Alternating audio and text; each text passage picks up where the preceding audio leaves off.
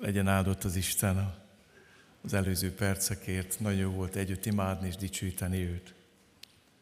Legyen áldott Isten az elmúlt hétért, annak minden áldásáért, örömeiért, harcaiért, kihívásaiért. Legyen áldott Isten a péntek estért, a szombat egész napért. Különös napunk volt, kicselét életszemináriummal, akik eljöttetek. Infúzión kaptuk az igét péntek este is két órán keresztül, szombaton négy órán keresztül, és nagyon jó volt Isten jelenlétében lenni. És várom azt, hogy ma mit szeretne köztünk végezni ő, mit szeretne tenni ő köztünk. Érdekes címet adtam a mai igének, és nagyon rövid szakaszt fogok felolvasni, mindössze hat ige verset a Neimiás könyvéből.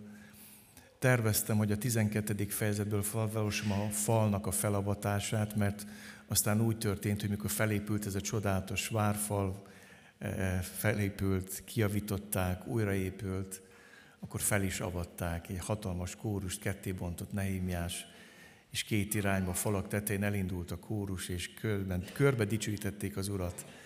De előtte megtisztították a léviták, a papok magukat, megtisztították a falakat, megtisztították a kapukat az áldozati bárány vérével, és felajánlották Istennek. Újból a várost, felajánlották Istennek a várfalakat, Isten áldását kérték rá. Aztán úgy döntöttem, hogy az nagyon sok lenne most azt is olvasni, úgyhogy marad ez a hat vers, Nehémiás könyve hatodik részéből 15-től 16-ig, és a hetedik rész első három versit olvassuk fel. A téma az, hogy nyitás, zárás, egészséges határok. Az is mondhatnám ajtók, reteszek, kapuőrök, falak, egészséges határok. Hallgassátok Isten igéjét most ülve, de nyitott szívvel. Tehát a hatodik fejezet 15-16-os verseit, olvasom majd a hetedik fejezet első három versét. A várfal elul hónap 25-ére 52 nap alatt készült el. Amikor ezt meghallották ellenségeink, félni kezdtek a körülöttünk élő népek, és nem tartották többé olyan nagyra magukat, mert fölismerték, hogy Istenünk segítségével lehetett csak véghez vinni ezt a munkát. A hetedik rész első három verse így szól. Amikor fölépült a várfal, fölszereltettem az ajtószárnyakat, és szolgálatba állították a kapőröket, az énekeseket, meg a lévitákat. Jeruzsálem parancsnokává testvéremet Hanánit és Hananyát, a várnagyot neveztem ki, mert ő megbízhatóbb és istenfélőbb volt a többségnél. Meghagytam nekik, hogy ne nyissák ki addig Jeruzsálem kapuit, amíg melegen nem süt a nap, és még mielőtt lemenne, csukják be az ajtószárnyakat, és reteszeik be őket.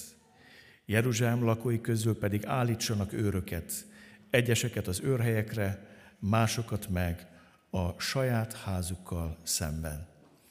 Gyertek imádkozzunk, és kérjük azt, hogy ő beszélgessen velünk. Úr Jézus, Te azt mondtad, hogy Te vagy az a mennyből alászállt kenyér, ami életet ad a világnak. És hisszük és valljuk, hogy Te vagy a test életége. És köszönjük, hogy a Biblia minden egyes szava erre utal, erről tanúskodik, rád mutat, és téged szólaltat meg. És azzal hittel nyitottuk ezt az ősrégi történetet, hogy veled fogunk találkozni. Csak te tudod kenyérré, léleké és életé tenni ezt a hat ige verset. Kérlek, könyörülj rajtam, hogy ne legyenek akadálya. Tisztítsd meg az ajkom, a nyelvem, a szívem, egész lényem, elmém. Légy Úr és Király mindenek felett ezen a helyen. És kérlek, hogy Te beszélges velünk ezekből az ige versekből, és Szentlek Isten hívunk téged, hogy légy a tolmács, aki lefordítod ezt a történetet, az igét a gyülekezetünknek, a családjainknak, a személyes életünkre nézve. Vágyunk és szomjazunk téged, Uram. Amen. Ahhoz, hogy mélyebb értelmet nyerjen a mai hat igevers, szó, fontos az, hogy picikét megint visszatérjek a könyv elejére. És lesz ebben ismétlés is, de nem csak.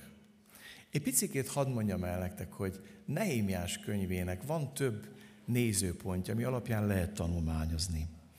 Mi az első nézőpont alapján tanulmányozzuk a romok eltakarításának és egy tönkrement várfal és kiégett kapui újjáépítésének a könyve, Nehémiás könyve. Ez egy nagyon fontos szempont. Izrael nép elkerül fogságba, aztán hazatér 70 év után a fogságból, aztán felétik a templomot, és aztán másik 70 évig kerülgetik a várnak és a városnak a falainak a romjait. És ennek a romnak az újjáépítéséről, a romok eltakarításáról és a várfal újjáépítéséről szól Nehémiás könyve. És ezért ez a mottoja a sorozatunknak, ez az ének, hogy romjaiba élet száll. Isten az egyetlen a világ mindenségbe, aki a romokból is tud valami dicsőségeset, valami nagyon szépet építeni. És ebben nagyon erőteljes evangélium van. A másik szempont, ahogy Neimás könyvét tanulmányozni lehet, egy Istentől elhívott és megáldott vezetőnek a könyve.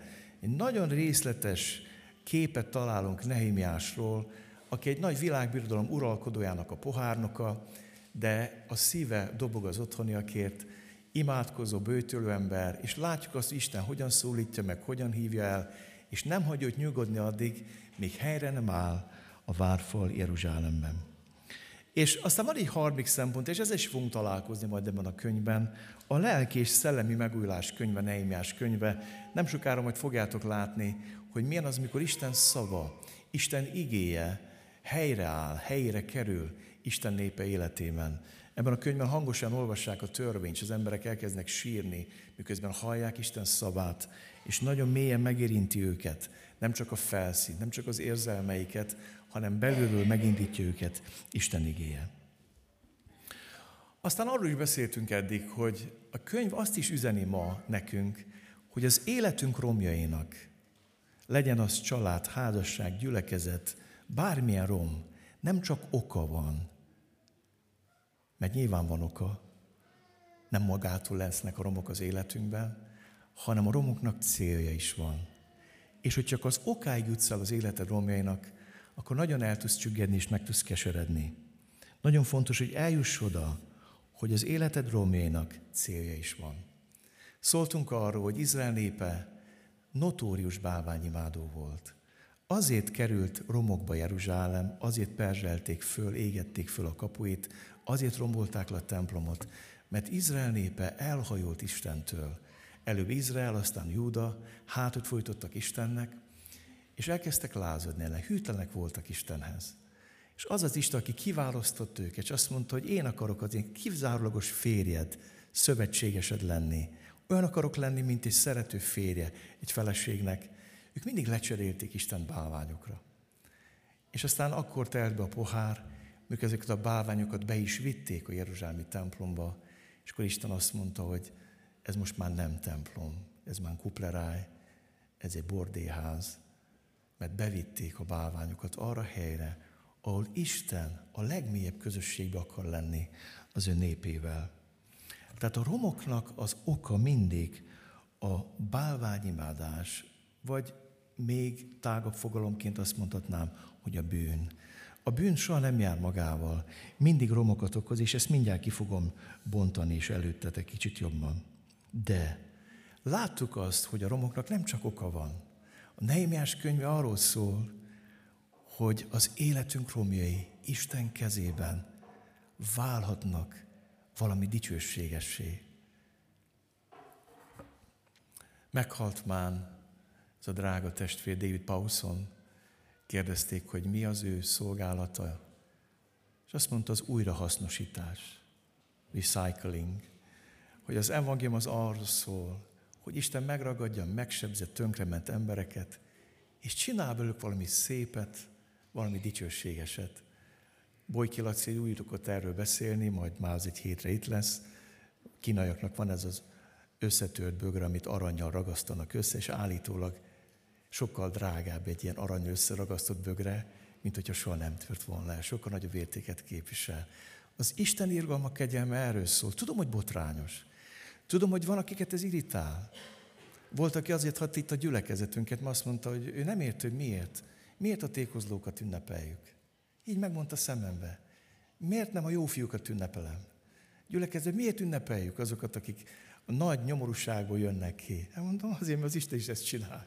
Lukás 15 azt mondja háromszor, hogy az Isten úgy rúgolt az ördögnek háromszor annak a rendje módján, hogy örül, mint a pászt az elveszett báránynak, örül, mint a, az asszony az el, ez elveszett drachmának, és örül, mint az apuka a tékozó fiának. Ilyen az Isten. Tehát az életed romjaiban célja is van, nem csak oka van. Mi a célja? A felépülésükben felragyog Isten kegyelmének a dicsősége. És tudod, mi a döbbenetes? Az életed lehet egy bátorítás és tanúságtétel mások felépülése számára. Ezért vállaljuk fel, nem büszkén, alázattal, töredelemmel, bűnbánattal romjainkat. Mert amikor Isten felépít minket, amikor meggyógyít minket, amikor helyreállít minket, akkor elkezd ragyogni az ő dicsősége. Ilyen az Isten. Mondtam nektek, a fazekas háza gyülekezetet, bementek Amerikába, egy rakás összetört cserépkorsó van a szószék előtt, mert azt vallják, hogy a gyülekeztetnek az a feladata, hogy a társadalom tönkrement, nyomorult létegeit Isten megdicsőtse abban, hogy meggyógyítja őket, megszabadítja őket, és felragyog rajtuk az ő dicsősége. Hogy azokból az összetört cserepekből összerak valamit. Egyik barátom volt egy ilyen gyülekezetben Amerikában, és azt mondta, hogy megrendítő volt, tele volt prostituáltak, és a legkeményebb bűnözők ez a gyülekezet, és akkor is, mikor ott volt, tömegével tértek meg. Ragyogott az Isten kegyelme, mert az életed romjának nem csak oka van, célja is van. Megdicsül benne Isten kegyelme, átragyog rajta, és ez bátorítás másoknak. És mi legfontosabb, Istenre mutat, és őt állítja középpontba. Visszatérek az első gondolatra egy picikét, és szeretnék arról szólni, hogy mit jelent az, hogy a romok a bűn következménye az életünkben. Amikor az első emberpár vétkezett, a legnagyobb bűne az volt, hogy azt mondta, hogy nekem, nekem nem kell Isten. Én akarok önmagam Isten lenni. Én önmagamban akarok élni. A Biblia csak Istenről mondja azt, hogy neki önmagában élete van. A Szent Háromságnak van csak öröktől fogva örökkévaló, önmagában való élete. Mi kapjuk az életet. És mi továbbadjuk, nem adjuk, továbbadjuk az Istentől kapott életet. Ez azt jelenti, hogy nincs életünk önmagunkban. És a bűnünk az, amikor azt mondjuk, hogy mi Isten nélkül, a forrástól, az élettől elszakadva tudunk valamit csinálni. Ez úgy fogalmaz majd Jeremiás, hogy kettős gonoszságot követett el népem. Elhagyott engem az élővizek forrását. A forrást hagytuk el. És azt mondtuk, hogy mit majd tárolgatjuk az életünkbe azt a vizet, amit összeszedegetünk innen, onnan, amonnan. Nincs életünk önmagunkba. És ez nyomorúságot hoz. És amikor az ember védkezett, Isten imádata, Isten tiszteletét fölváltotta a szégyenérzet az Isten imádatát felváltott az Istentől való félelem és rettegés. Az ember és a felesége elrejtőzött az Úristen elől a kert fáj között. Milyen rettenetes. Addig ez a közege, az élet közege, ez az élet forrása. Ebben érzi magát otthon, biztonságban. Ettől tudja, hogy ki az az identitás. Isten képmás vagyok. Életem értem, hogy őt imádjam, dicsőítsem. De hogy elszakadunk Istentől, megjelenik az Istentől való félelem, rettegés, szégyenérzet, rejtőzködés, egy borzasztó fájdalmas bujócska az édenkert lidérckerté válik. Aztán az egymás tiszteletét, mit mond Éváról, Ádám?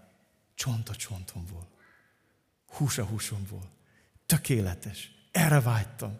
A legjobbat adtad, a tökéletest adtad. Nem tudom jobban megfogalmazni. Hozzám illő társ, aki segít. Nem tudok jobbat kitalálni ennél, atyám. Csodálatos ajándékot kaptam tőled. De hogy bejön a bűn, a tiszteletet és a megbecsülést felváltja az egymástól félem és rettegés. Istentől elbújnak a fák közé, egymástól meg kétségben rejtőzködnek a fügeval levelek mögé, amik nem takarnak. A biztonságot fölváltja vételenség és kiszolgáltatottság. Szavaidat hallám, meghallám, és megfélemlék. Rettegek, mert mezítelen vagyok. Megöl a szégyen, a szégyen érzet. A bővölködést fölváltotta a kifosztottság, A bűnnek az a természet, hogy lerabol, kifoszt. Pont olyanná tesz, mint a Jeruzsálemi városnak a várfala. Föléget, fölperzsem mindent, tönkrevág mindent. Pont úgy néz ki az életünk, egy ilyen rommá válik. Tehát a bűn következmény az életünk romjai. És most szeretnék egy nagyon kulcsfontosságú dolgot megosztani veled. Kettős szembesülésre van szükség az életünkbe. És mi sokszor csak az egyiket vállaljuk be. Az első szembesülés, amikor szembenézek a bűneimmel. Ez egy nagyon fájdalmas, egy kínos dolog, egy kétségbejtő dolog. Amikor Ézsás elment a templomba, és állítom nektek, hogy nem egy mocskos szájú magyar volt, hanem egy nagyon istenfélő próféta. De mikor belekerült az Isten jelenlétébe és tisztaságába, elkezdett jajgatni.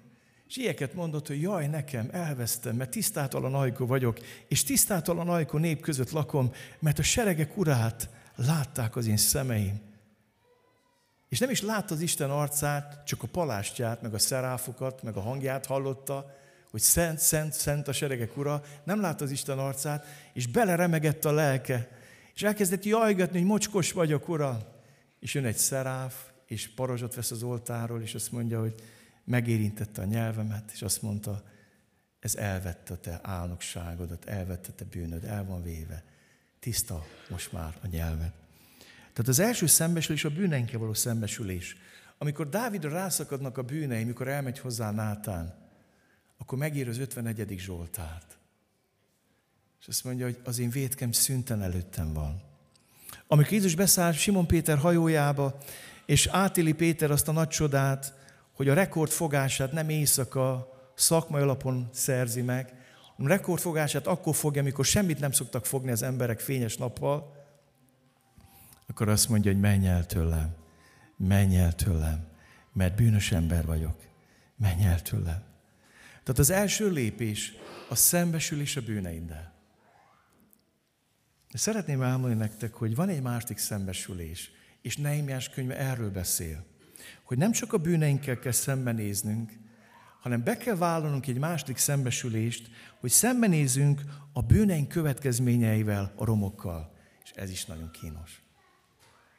Mert azt mondtuk, hogy a bűn az romokat hagy maga után. Az összetör, az félemet kelt, az kifoszt, az mezitelenné tesz, védtelenné tesz, lerabol, romokat hoz. És nagy dolog, amikor látod, hogy a bűneim okozták, a lázadásom okozták ezt. Ezért van az életemben, ezért vannak ezek a romok. És ez óriási kegyelem, amikor ezeket a bűnöket megbánod, és a kereszt alá hozod. De szükség van egy másik szembesülésre, amikor szembe kell nézzek a bűneim következményével, az életem romjaival. Miért olyan fontos ez? Nagyon nagy a tétje a romokba való felépülésnek. Tudod miért? Mert az életünk romjai a sátán dicsőítenek, és a bűnnek állítanak mementót. Ha csak odáig jutsz, hogy Isten megbocsátott a bűnedet, és megmosott téged a vérével, és nem nézesz szembe az életed romjaival, és nem vagy kész ezen dolgozni, akkor az életünk romjai sátán dicsőítik és imádják és a bűneknek állítanak mementót. És hadd mondjam nektek, a romokból felépülések Isten dicsőítik, és a kegyelem diadalát hirdetik a bűn és a sátán felett. Amen? Tehát mondjuk együtt ki, a romokból felépülések Isten dicsőítik, és a kegyelem diadalát hirdetik a bűn és a sátán felett. Azért olyan fontos a Nehemiás könyv, mert Nehemiás könyv arról szól, hogy Nehemiás nem nyugodott bele abba, hogy Isten megbocsátott, vége a fogságnak, hazamehettek, a templom felépült, az áldott beindult, a kapcsolat helyreállt, a bűntől megtisztult, és bekövetkezt, mit Isten mondott e, e Hósásnak, hogy elviszem a pusztába, kiveszem szájból a bálok nevét, megtisztítom őket a bálványoktól, és valóban a fogság után nem olvasunk ilyen bálványimádásról, klasszikus bálványimádású Izrael nép életében. Mert a fogságban Isten megtisztította őket. De azt mondja Nehemiás, ez így nem egész. Ez így nem teljes. Nem elég, hogy megtisztultak, nem elég, hogy hazatértek, nem elég, hogy Isten megbocsátott, valaminek még történnie kell. Föl kell épülni a romoknak, mert a romjaink a sátán dicsőítik, és a bűneinknek állítanak mementót. És tulajdonképpen az történt, hogy elakadt félúton a folyamat. Hazatértek a fogságból, felépítették a templomot, Isten megbocsátott nekik, Isten megtisztította őket, kiszedte szájból a baálok nevét, felépült a templom, helyreállt a kapcsolat, rendeződött. Ez eddig nagyon szép, de arról szólt Nehémiás könyv eleje, hogy miután felépült a templom, még 70 évig kerülgették Jeruzsálem romjait. Nem voltak készek szembenézni a bűneik következményével. Inkább elkezdték menekülni tőle, kerülgetni, és egy ilyen nagyon kaotikus állapot állt be. Berendezkedtek a lét minimumra is a nyomorra. Berendezkedtek a romoknak a kerülgetésére. És elkezd mondjam nektek, hogy ma iszonyatos nagy kavalkád van a keresztény világban. Egy akkora népvándorlás van, főleg Budapesten. Eh, nehogy azt higgyétek, olyan dinamikusan nőnek a gyülekezetek, de hogy nőnek, bárcsak nőnének. Dinamikusan vándorolnak gyülekezetről gyülekezetre az emberek. És azért vándorolnak, mert élményeket keresnek, és nem akarnak szembenézni az életük romjaival. Azt mondják, én valláskárosult vagyok, engem megbántottak velem, visszaéltek, és ebben dagonyázok, és ezt gyógyítják, tépik, gyógyítják, tépik, gyógyítják, tépik, de nem akarnak szemben az életük romjaival. És azért nem alakulnak ki egészséges, Isten dicsőítő közösségek, mert nekünk csak az első fele kell. Uram, bocsáss meg, Uram, tisztíts meg, aztán halleluja. A romokkal meg foglalkozzon a kukás, az eltakarító. Jöjjön, aztán takarítson utánuk. De Isten azt mondja, nem. Nem, azt mondja, hogy nekem kell szembenézni vele.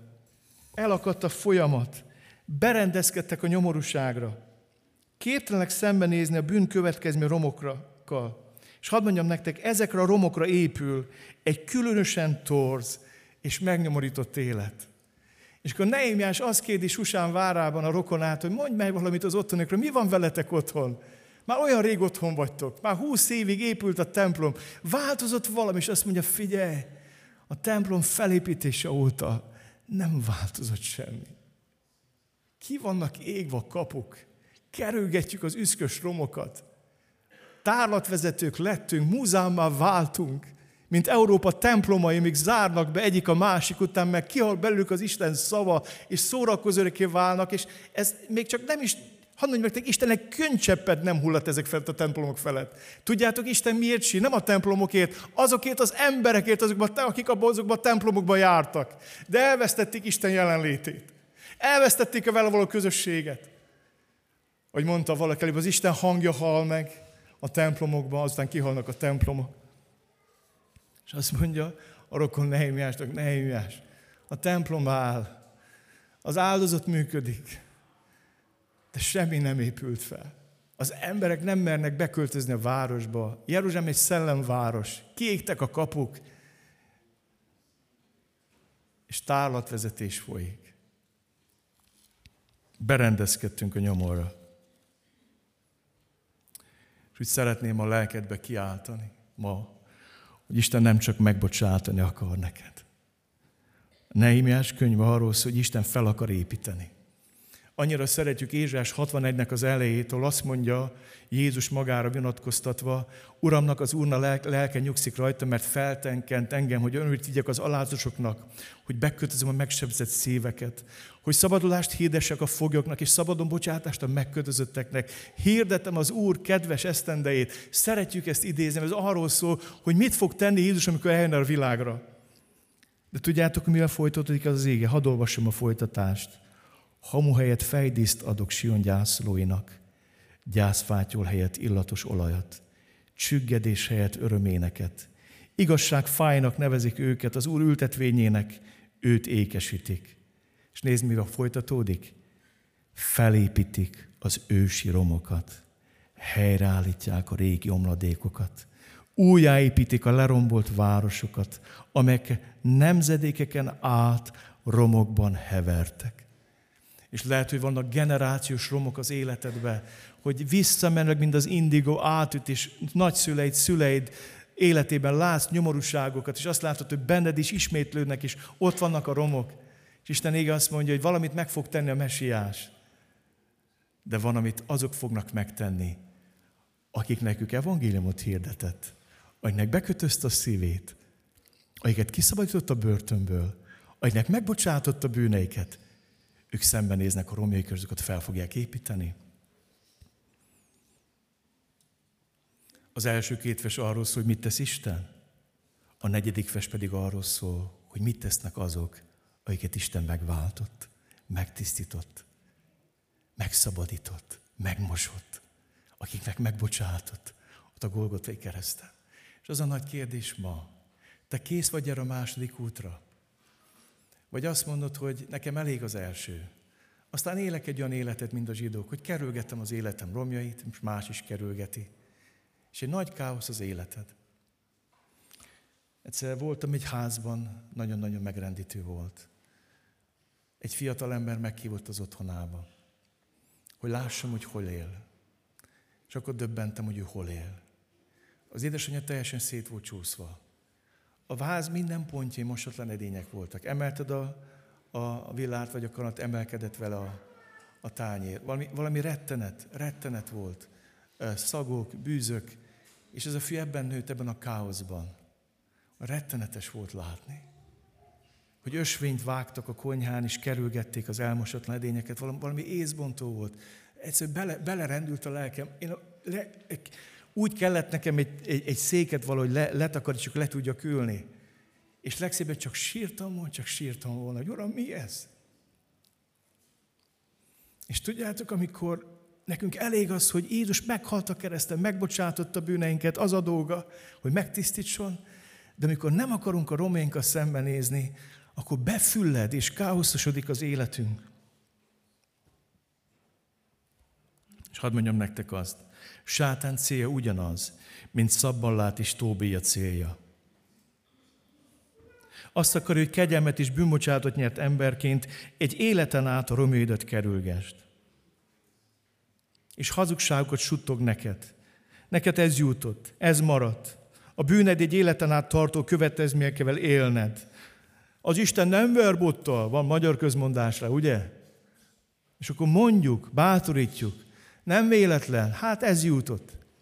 És miért aztán teljesen kiakaszt, néha ő még az keresztjének erre még rá is segítenek hamis Biblia magyarázattal. Én, én majdnem hátas dobtam, amikor egyszer interneten azt láttam, hogy egy lelkipásztor a tékozó úgy értelmezte, hogy az atya megbocsátott a tékozó fiúnak, de az örökség elúszott neki, ennyi maradt, pont vége. És barátkozz meg a gondolat, hogyha eljátszottad a az örökségedet, akkor neked ennyi jutott. És annyira fájt, mert úgy éreztem, hogy kést forgat a szívembe ez az ember. Mert kést forgat azok szívébe, akik imádkoznak az elveszetteké. Azt mondja, bocs, de hát ha eljátszottál dolgokat, akkor neked ennyi maradt. Ez elég kétségbejtő mondat. Egy teljes kimagyaráza, a paródiája a tékozófű történetének. Tehát nagyon fontos a folyamat. És a mai folyamat arról szól, hogy hogyan dicsül meg Isten a helyreállt, az újjáépített, az eltakarított romokban és az újjáépített várfalban. És mielőtt a kapukról, ajtókról, ajtőrökről szólnék, hadd nektek a múlt hétet kapcsolom a maihoz. Szambalat és Tóbiák kapuzárási pánikjáról amikor hívotték Szambalatnak, Tóbiának, az Aram Gesebnek, és tömmi ellenségünknek, hogy fölépítettem a várfalat, és nem maradt rajta egyetlen rés sem, csak még ajtószárnyokat nem szereltettem föl a kapukra, ezt az ütetet küldte nekem Szambalat és Gesem, gyere találkozunk Kefirimben, az Ónóvölgyben, ők ugyanis merényletet terveztek ellenem. És majd egy láttuk, hízelektek, gyere beszéljünk, meg a, közben meg akarták ölni, akkor elkezdték ö, ö, ö, karaktergyilkolni. Egy lélegzéte négy hazugsága vádolták meg, hogy fel akarsz lázadni, kikiáltottad magad királynak, profitákat fogadtál, hogy hirdessék róla, hogy te vagy a király. És láttuk, hogy a végén még hamis profitákat is felbéreltek. Miért? Kapuzárási pánik fogta el Szambalátot és Tóbiát, mert az ellenség a romjainkból nagyon jól meg tud élni. Igazából az ellenséget hízlalják a romjaink. Az ördög gyönyörködik az életünk romjaiban. Gyönyörködik arra, hogyha berendezkedsz a nyomorúságra. Gyönyörködik abba, hogy ilyen félig csökkentett üzembolma működsz. Hogy Isten megbocsátott, azt majd vagy csak valahogy, mint egy tűzön vízen keresztül, vagy tűzön át, hát én is be fogok csusszani oda mennyországba. És aztán ez úgy be tudjuk csomagolni állalázatba is. Egyszer azt mondta nekem Kolozsváron egy ember, hogy hát ha hát neki nincs üdvössága, az, az büszkeség, meg szemtelenség. Mondja, neki üdvössége van. Hát ilyet nem lehet állítani. Majd az Isten eldönti. Milyen alázatos, nem? Milyen szerény. Alázatba burkolt, alázatoskodásba burkolt gőg és büszkeség. Annyi féleképpen tudjuk ezt tenni.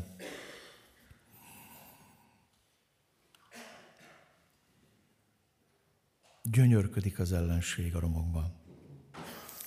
És akkor most végre elmondom nektek azt úrvacsor előtt, hogy mik a következménye annak, amikor felépülsz a romokból. Miért szeretné Isten azt, hogy ne csak a bűneiddel néz szembe, hanem a bűneid következményével. Egyszer valaki azt mondta nekem, tudod, nem kellett volna elváljak, elváltam. Nem kellett volna újra nősüljek más, de újra nősültem. És akkor elmondta, hogy naponta egy üveg alkollak ezt a napot. Hogy szembe tudjon nézni a szégyenérzet és a fájdalommal, mert annyira elviselhetetlen volt. Az első feleség, amiket szeretett, szerettem, az megcsaltam. A másikat elvettem hezbe, az meg nem szeret. És ebben őrlődni, ezt a terhet cipelni. Ezek a romok. És azt mondtam, amikor befogadtam Jézust a szívembe, akkor adott nekem erőt szembenézni, nem csak a bűneimmel, hanem a romokkal. És ad nekem erőt nap mint nap, nem az üveghez nyúlni, hanem ad erőt arra, hogy nézek szembe, és kezdjem felépíteni azt, az ő kegyelme, amit lehet. Felépíteni a nem létező kapcsolatomat a nagy gyermekémmel, felépíteni valamit. Lajos itt mondta el, azért merem idézni őt, mikor arról beszélt, hogy mikor megtért, a gyerekei még kicsik voltak, és menekültek tőle a lányai. És arról beszélt, hogy kétségbe volt esve, hogy hát mi lesz ebből? És azt mondja, nem, úgy döntöttem, hogy fel fogom építeni a romokat. Emlékszem, arra annyit mondtam neki, hogy Lajos, te egy jó édesapa volt. És azt mondta, hogy ez neki olyan sokat jelentett. Reményt adott neki arra, hogy fel tudom építeni a nem létező kapcsolatomat. A lányaim, akik akkor most épp menekültek tőle. Nem tudom, értitek, hogy mit jelent nem csak megélni, hogy Úram, megbocsátottál, de jó, hanem felgyűrkőzni, és azt mondja, Uram, kész vagyok szembenézni az életem romjaival.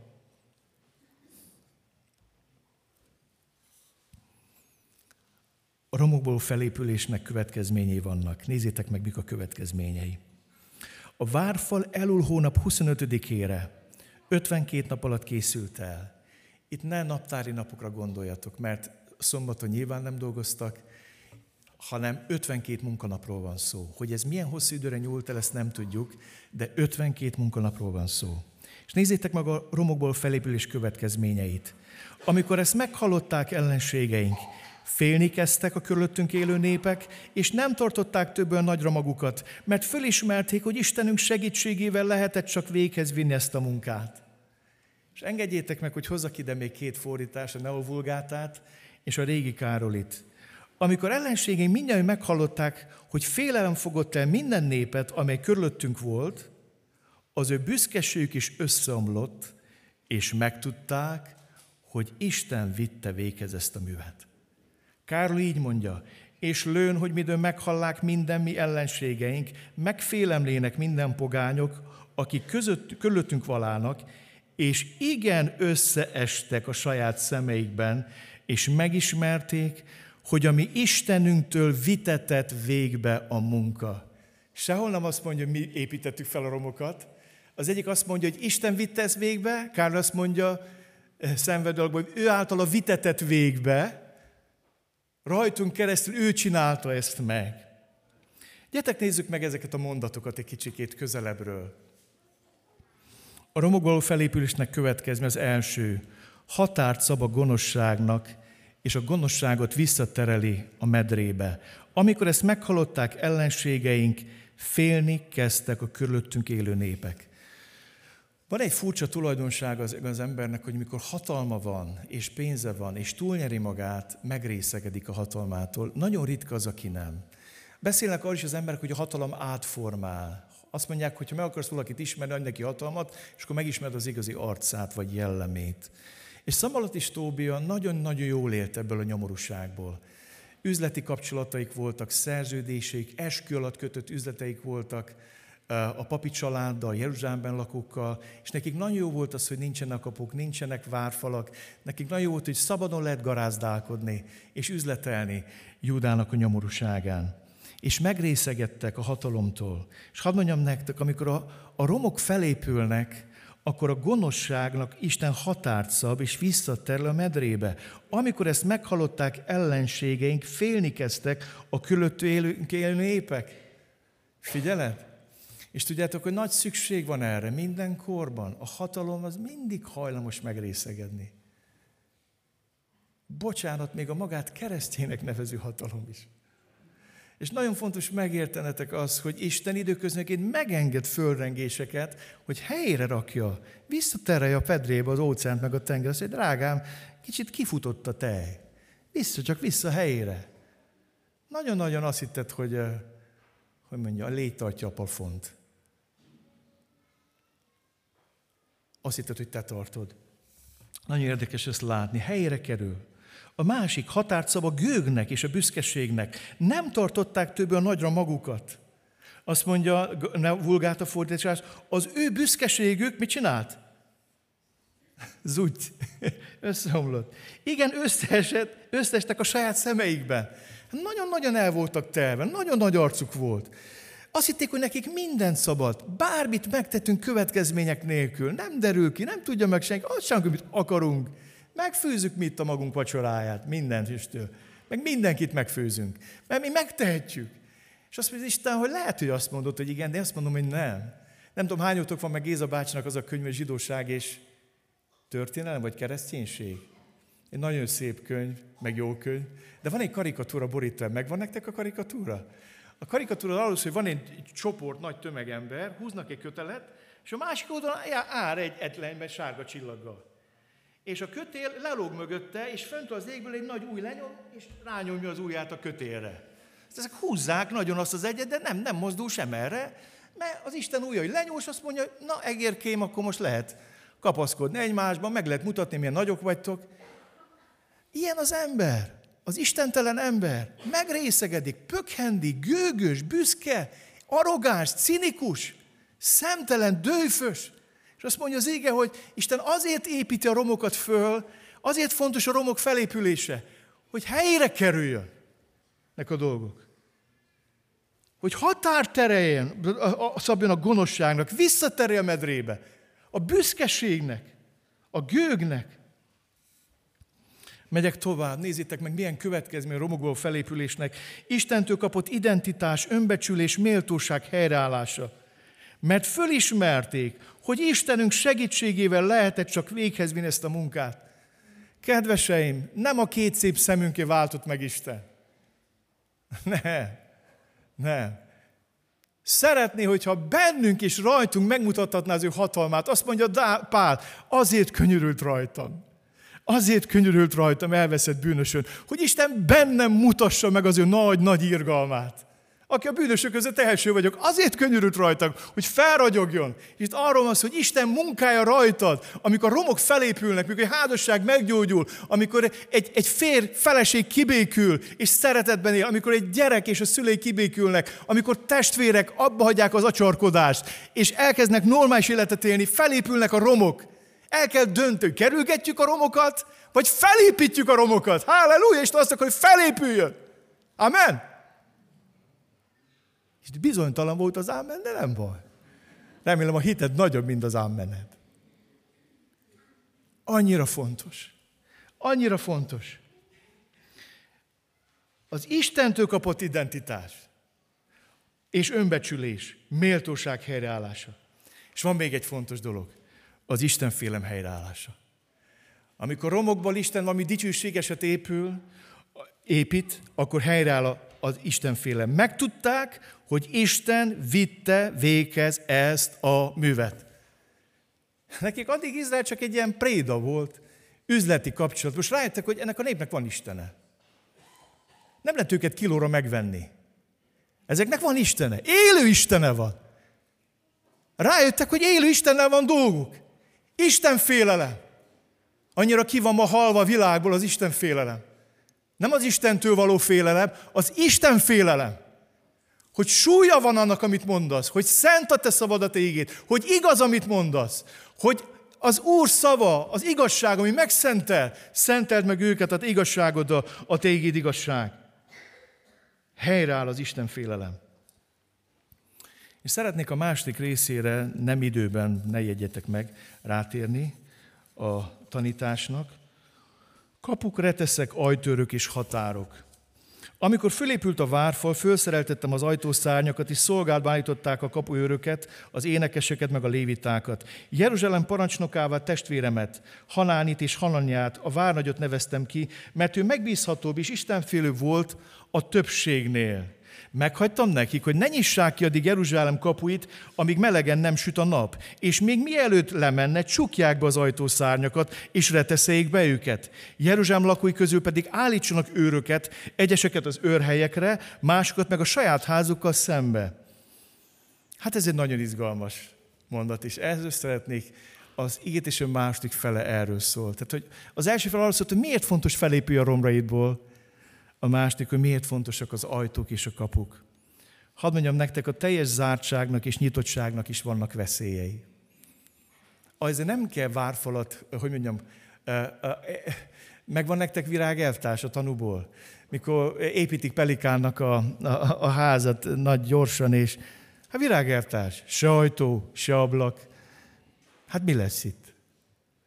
És akkor mondják, hogy a éberség, hát vigyázni kell a nemzetközi helyzetre. Nem volt se ajta, se ablaka, csak ők körbe falaszták. Tehát gyakorlatilag azért nem kell házat vagy várfalat építeni, hogy ne legyen, hogy csak körbe kell, építsék kéményt, ezt álljál bele, és kész. Tehát, hogy, hogy arról van szó, hogy a, a zártságnak, a teljes bezártságnak vannak, vannak hátránya és veszélyei. A gettósodás, és, és ez nagyon veszély, amikor egy gyülekezet gettósodik, vagy egy család, vagy egy házasság, meg, mik a veszélyei? Például, amikor egy házasság belül rohad, akkor elkezdik nagyon falazni kívülről, hogy nehogy belásson senki. Senkinek semmi közé, mi történik a falak között. Ott a fizikai, meg, meg szexuális bántalmazások vannak családokban, ott nagyon magas falak vannak, és szigorúan zárt ajtók, hogy ki ne jön a semmi, be sem menjen semmi, ki se jön semmi. Olyan, mint a, mint a pelikánnak a háza, se ajta, se ablaka. Senki nem jöhet be. És hadd mondjam nektek, hogy a zártság az mindig valami rosszat jelent. Amikor egy gyülekezet hermetikusan bezár, és nem térnek meg emberek, annyira védik magukat, az azt jelenti, hogy rohadt belül a közösség, hogy valami nincs rendben, hogy ott álszentség van, és nem Krisztusi szentség, hogy ott nincs világosság, nincs az emlőnek ereje, ami megváltoztatja ezt a világot, ami gyülekezetet sóvá és világosságát teszi, és be kell zárkózni, meg kell védni magunkat. És minél jobban védi magát egy gyülekezeti hermetikusan, annál betegebbé válik. Tudnék nektek nagyon sok közösséget mondani, akik a megszűnés szélén állnak, mert ilyen gettóká váltak. Egyetlen növekedési lehetőség a gyerekek is születnek a gyülekezetbe. Semmi más. Minden ajtó be van zárva. Vagy be van falazva, nem tudom. Tehát van beteges bezárkózottság, ami azt mutatja, hogy valami baj van, amit szégyelünk, takargatunk, nem szabad belátni. Függönyt az ablakra, meg redőnyt is. Nehogy valaki belásson, hogy mi, mi, mi, van, mi zajlik itt. És ez szörnyű. És akkor kiborul néha a bil, és akkor ó, állabá. A bezártság veszélye. De szeretnék nektek szólni a túlzott, túlzott nyitottságnak a veszélyre. Azért nem kell várfalat építeni, hogyha nincs, nincsenek kapu és nincsenek rajta kapuszárnyak. Ha egy várnak nincsenek kapu és kapuszárnyai, akkor értelmetlen a várfal. Azért építik a várfalat, hogy legyen rajta kapus, legyen rajta ajtó, vagy a, vagy a kapuszány, bocsánat. Hallunk nyílt társadalomról, nyílt házasságról, váróterem gyülekezetekről. Jönnek az emberek, mennek az emberek. Amilyen gyorsan jönnek, olyan gyorsan tovább is mennek.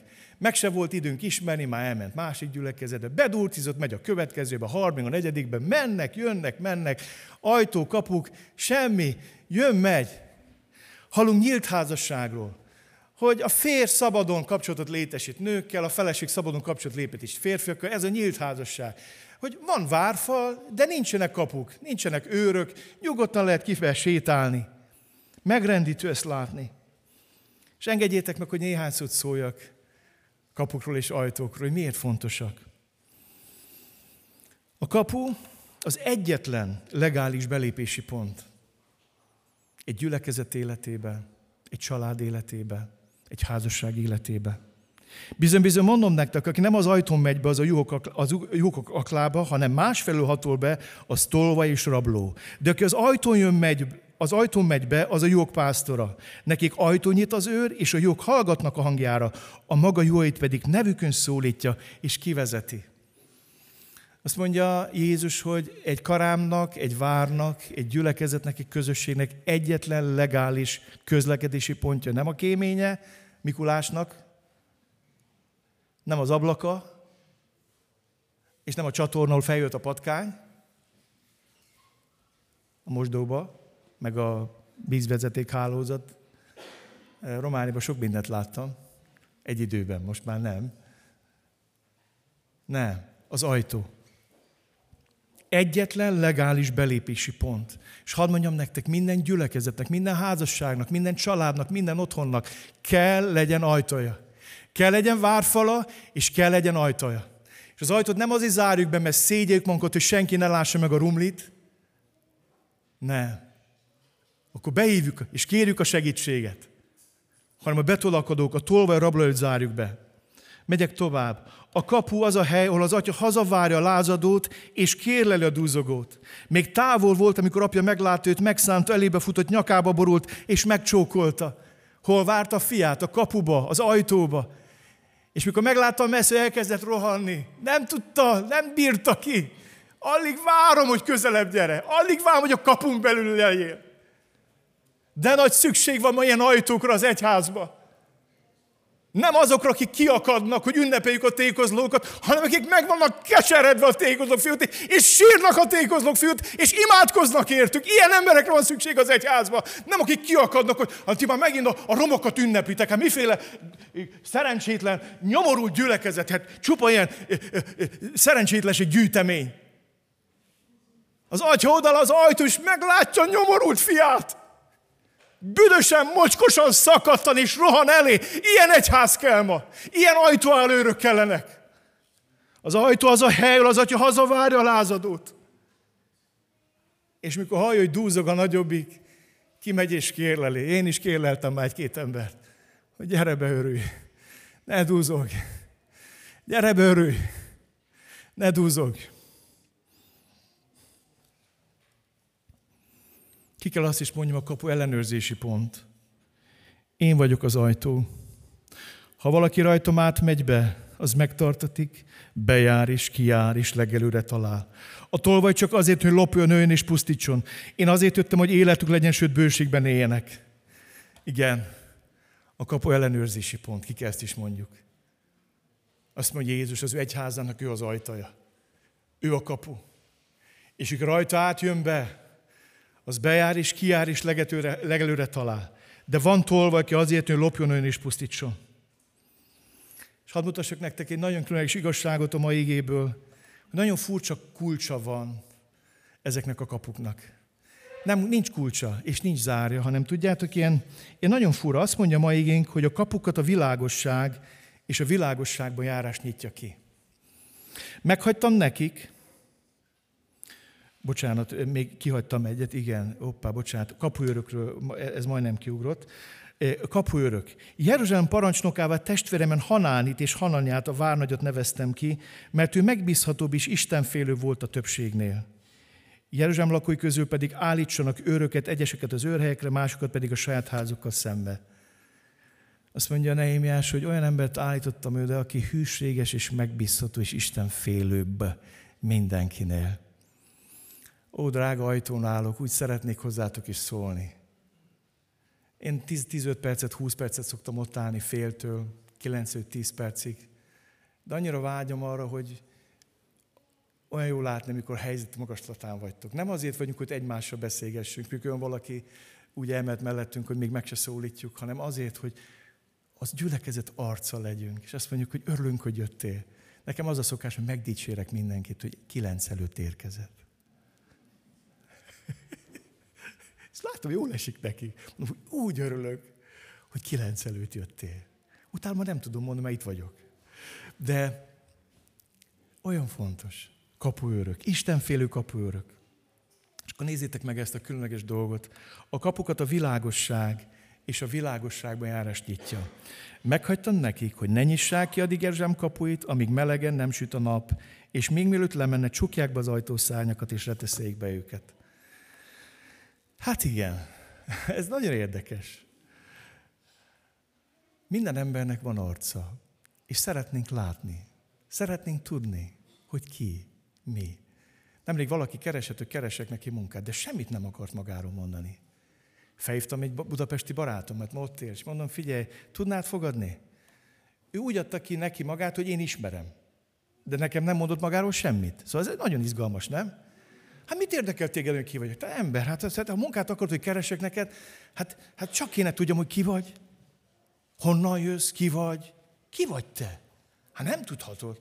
És akkor nagyon-nagyon titkolózott. És a végén ez a kedves barátom azt mondja, figyelj, akkor bemutatkozok én neked, elmondom neked, én ki vagyok. Nyomorult bűnöskét Isten megváltott. Na erre ő is megbátorodott. és elkezdett mesélni magáról. Értitek? Szóval nagyon érdekes ez a történet, hogy világosság. A, ezeket a, a, az ajtókat nem, nem kulcs nyitja, hanem a világosság nyitja ki. Bejár, kiár, legelőre talál, felvállalja az arcát, ez vagyok, innen jöttem, ezt keresem, ezt szeretném, egyenesen. Azt mondja Nehémiás, akkor kell kinyitni, mikor világos van. És mielőtt sötétedne, be kell csukni. Mert aki nem választ, hogy világosságban jár, azt mondja Jézus, aki engem követ, nem jár a sötétségben. Az egy bezárul. És szeretném a fordítottját is mondani. A kapukat a sötétség és a sötétségben zárás, járás zárja. Amikor a nyugalom napjának előestén árnyék borult Jeruzsálem falkapuira, megparancsoltam, hogy zárják be az ajtószárnyakat. Azt is megparancsoltam, hogy ne nyissák ki azokat, amíg el nem múlt a nyugalom napja. Néhány legémet a kapukhoz állítottam, hogy ne jusson be semmiféle teherem nyugalom napján. Nézd meg a folytatást. Emiatt a kereskedők és a különféle áruk árusai egyszer-kétszer Jeruzsálemen kívül töltötték az éjszakát. Én azonban figyelmeztettem őket, és ezt mondtam nekik, miért töltitek a vár felőtt az éjszakát? Ha még egyszer ilyet tesztek, megbüntetlek benneteket. Attól fogva nem jöttek a nyugalom napján, aztán megparancsoltam a lévitáknak, hogy tisztítsák meg bukat, jöjjenek el, és őrizzék a kapukat, hogy az emberek megszenték a nyugalom napját. Miről van szó? Hát ott sötétségbe. Meg voltak szokva, Szambalatóbia ügynökei, levelei jöttek, mentek, arctalan emberekkel, hogy Neimes ne tudja meg. Hát csak megtudta. De hát van ilyen. Van ilyen. És engedjétek meg, hogy ezt most vonatkoztassam három terület az életünkből, és most már tényleg befejezem. Kapuk és a házasság és a család várfalán. Drága fiatalok, hadd szólítsak meg benneteket. A énekek énekében van egy megrendítően szép igevers. Bezárt kert az én hugom, menyasszonyom, bekerített forrás, lepecsételt kút. Olyan szép leírás a szűzességnek. Bezárt kert az én hugom, menyasszonyom, bekerített forrás, lepecsételt kút. Hadd bátorítsalak benneteket, hadd mondjam azt, hogy vannak még, akik szűzen mennek házasságba be fiúk és lányok. És hadd bátorítsak benneteket arra, érdemes várni. Érdemes elviselni azt a piszlicsári gunyolódást, amit a világ ad.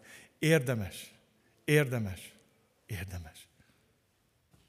Valaki egyszer elmondta, hogy a fia Amerikában elkezdett barátkozni egy lánykával. És a lányka azt mondta, figyelj, én, nekem szimpatikus vagy, de egy dolgot jegyez meg.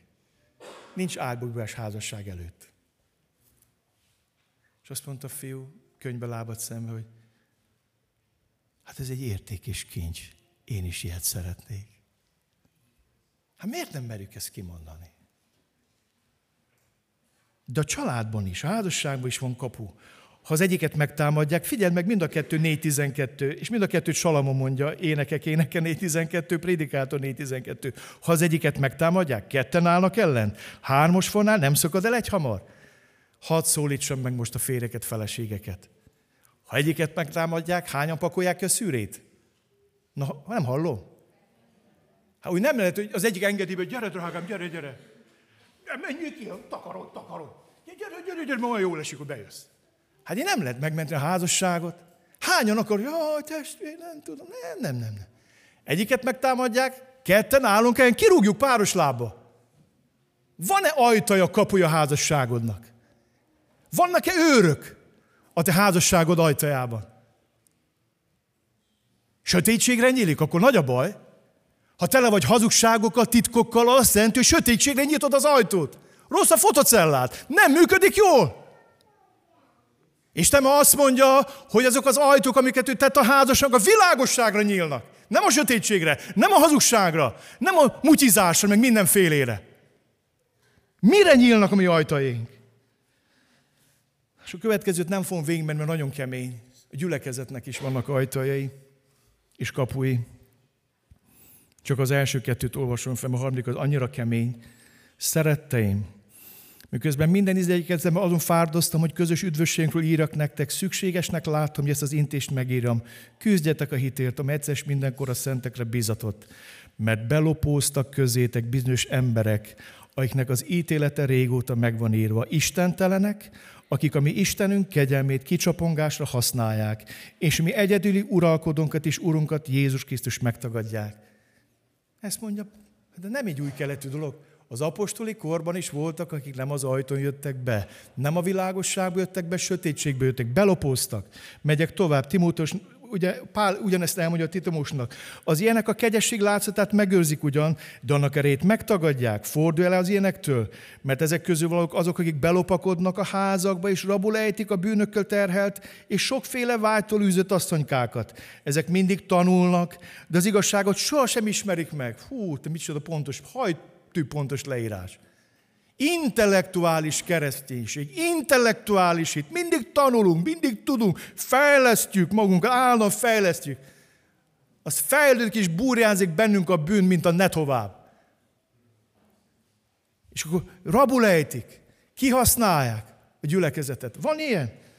Hát a Péterét már nem olvasom, mert az nagyon kemény csak egy részét. Ezek gyönyörűségnek tartják a dőzsülést fényes nappal, szennyfoltok és szégyenfoltok, akik álnokságban tobzódnak, mikor együtt lakmároznak veletek, szemük parázna vágyal van tele, telhetetlenek a bűnben, elcsábítják az álhatatlan lelkeket, szívük gyakorolt a kapzsiságban átok gyermekei. A Biblia beszél a gyülekezet ajtajáról, és van, hogy bejönnek ilyenek is. Szükség van az egészséges nyitottságra és az egészséges védelemre. És az utolsó két gondolat, kapuk a személyes életünkben. Van-e te szíved kapujának kapőre? A Biblia azt mondja, legcsodálatosabb kapőr a Szent Lélek. Ne szomorítsátok meg Isten szent lelkét, a közül pácsétje rajtatok a megváltás napjára. Fantasztikus kapőr a Szent Lélek, figyelmeztet. Ezt ne nézd meg, ezt ne olvasd el, oda ne menj el, ezt ne engedd be. Ez az emberre nem, nem, nem neked kell foglalkozni. Hányszor figyelmeztetett a Szentlélek, és azt mondta, nem, nem, nem, ez egy csapda. Van-e kapőr a szívednek? Vagy nem tudjátok, hogy testetek a bennetek levő szentlek templo, akit Istentől kaptatok, ezért nem a magatoké vagytok, mert áron vétettetek, meg dicsőítsétek tehát Isten testetekben. És hadd mondjam nektek, a legnagyobb határvédelemet Isten megadta nekünk. A bűn önveszélyes és közveszélyesé tesz. A bűn kifoszt, a bűn sebezhetővé tesz. A bűn mezitelené tesz. A bűn védtelen és kiszolgáltatottá tesz. És azt olvassuk, hogy az Úristen bőruhát készített az embernek és feleségének. Felöltöztette őket. Igen. A bűneset óta szükség van intim szférára. A bűneset óta nem üvegből van az ember, és nem látunk egymás lelkébe bele, mert Isten felöltöztetett minket bőruhába, megteremtett az intim szféránkat, hogy az édenkerten kívül élhető legyen az életünk. Ő húzott határt, bőrhatárt a testünk köré, falat a személyiségünk köré. és oda azt engedünk be, akit akarunk. És képzeld el, az az Isten, aki ezt a bőrhatárt, személyiséghatárodat meghúzta, aki a bűnes után azt mondta, meg is védlek téged, ő zörget a szíved ajtaján, és azt mondja, engedj be, hadd legyek én a te kapuőröd, hadd legyek én a te kincsed. Nagy örömöm telik az Úrban, víg örömre indít Istenem, mert az üdvösség ruhájába öltöztetett, az igazság palástját terítette rá.